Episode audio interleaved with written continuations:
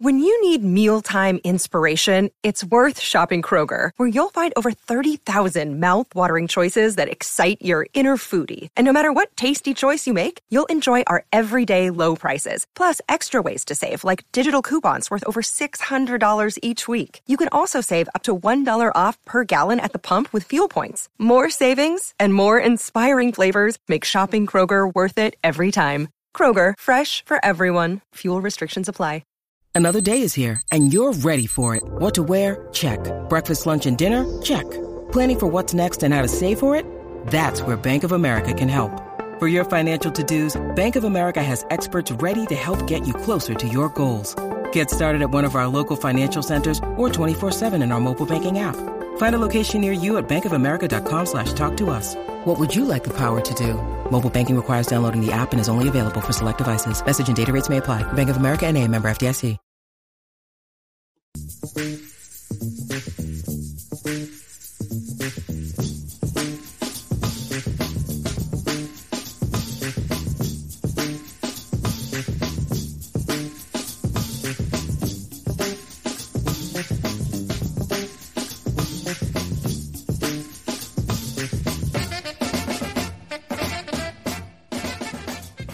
Welcome back to another episode of Broad Street Linc'd-In. I'm Reed, and today uh, we have another negative uh, Sirianni report that came out. Uh, we have some good and bad news about Sneed, L'Jarius Sneed, cornerback for the Chiefs, who I've been talking about. Um, you know, he's he's about to be a free agent coming March, and uh, we have some Howie comments on Bradberry. Um, not exactly what I wanted to hear. And then we're going to talk about some big RB names that are hitting the markets. So, jumping right into it, uh, per Marcus Hayes of the Philly Inquirer, uh, apparently last year Sirianni was picking favorites along with his staff. Um, you know, according to an unnamed source, second tier guys would be targeted uh, if you weren't on his first level of favorites. And uh, a quote, another quote from an unnamed source. Uh, I will say it doesn't help when they treat guys two different ways. I guess some guys can't do anything wrong. You know, yesterday's episode, we're talking a lot about Philly media and how we always generate these false stories for clicks.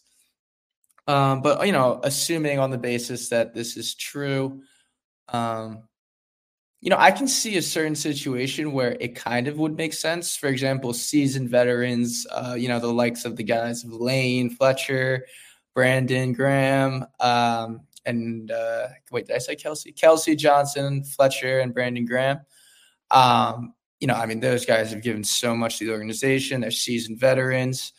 Um, you know, it, it can be understandable why those guys would get certain treatments that other guys wouldn't.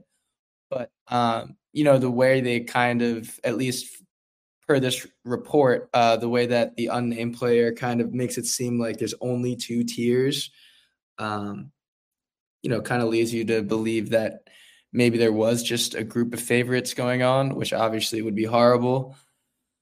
Um, I don't know. I so wish we moved on from Nick.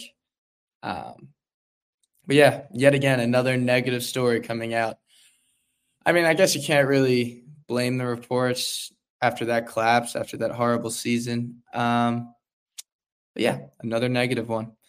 Uh, moving on to Sneed. Per Tony Pauline, this is the good news. Uh, Eagles players have been texting Sneed to come to Philly.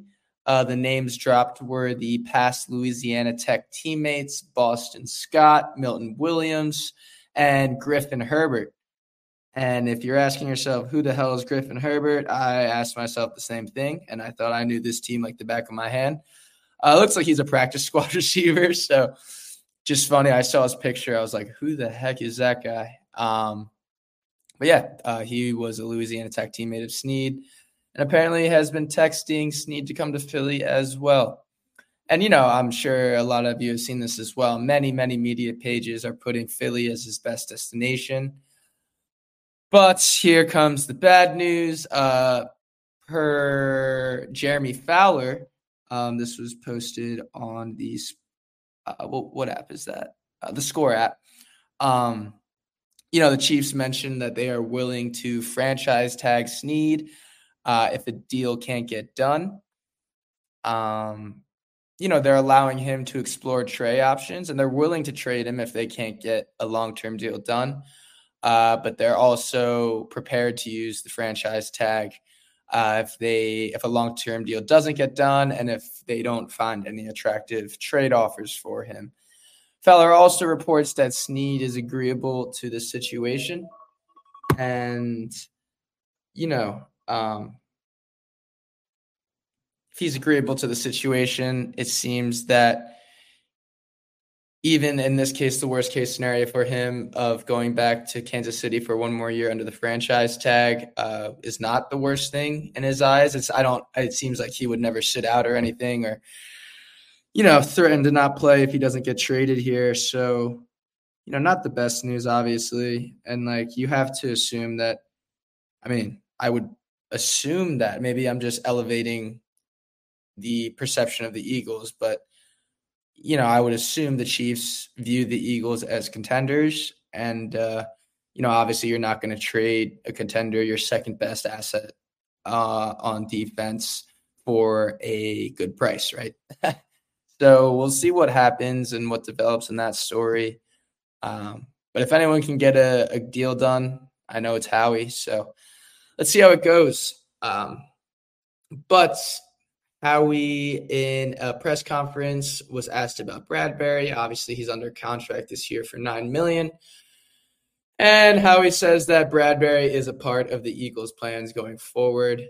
Uh, nine million dollars. But then again, what is he supposed to say?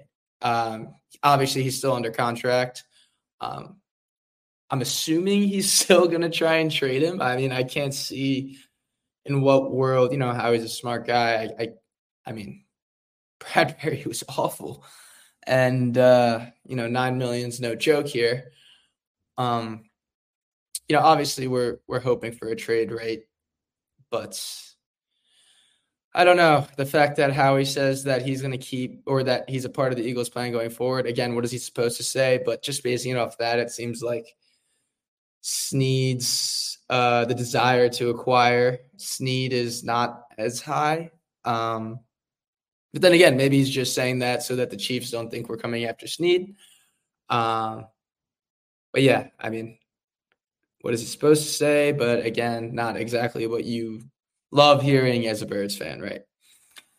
Moving on to some big running back names on the market. Now, obviously, obviously, this doesn't really apply, not very applicable to the Birds because, as we know, Howie doesn't really uh, pay running backs. And talked about it a few episodes ago, but as much as I would like Swift to stay, uh, unless you know how we can structure a specific deal out, or Swift willing to take a significantly below average salary, um, I, I, really can't see a deal getting done.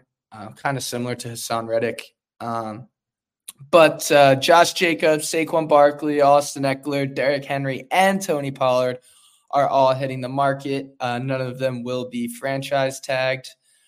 Uh, so it's just interesting. You know, I guess those meetings that Ekeler held about improving running back compensation didn't go so well, right? Because uh, there's no other position group in the NFL where, uh, what is that, five of the top eight guys, I would say. Uh, I guess Austin Ekeler is probably not top eight anymore.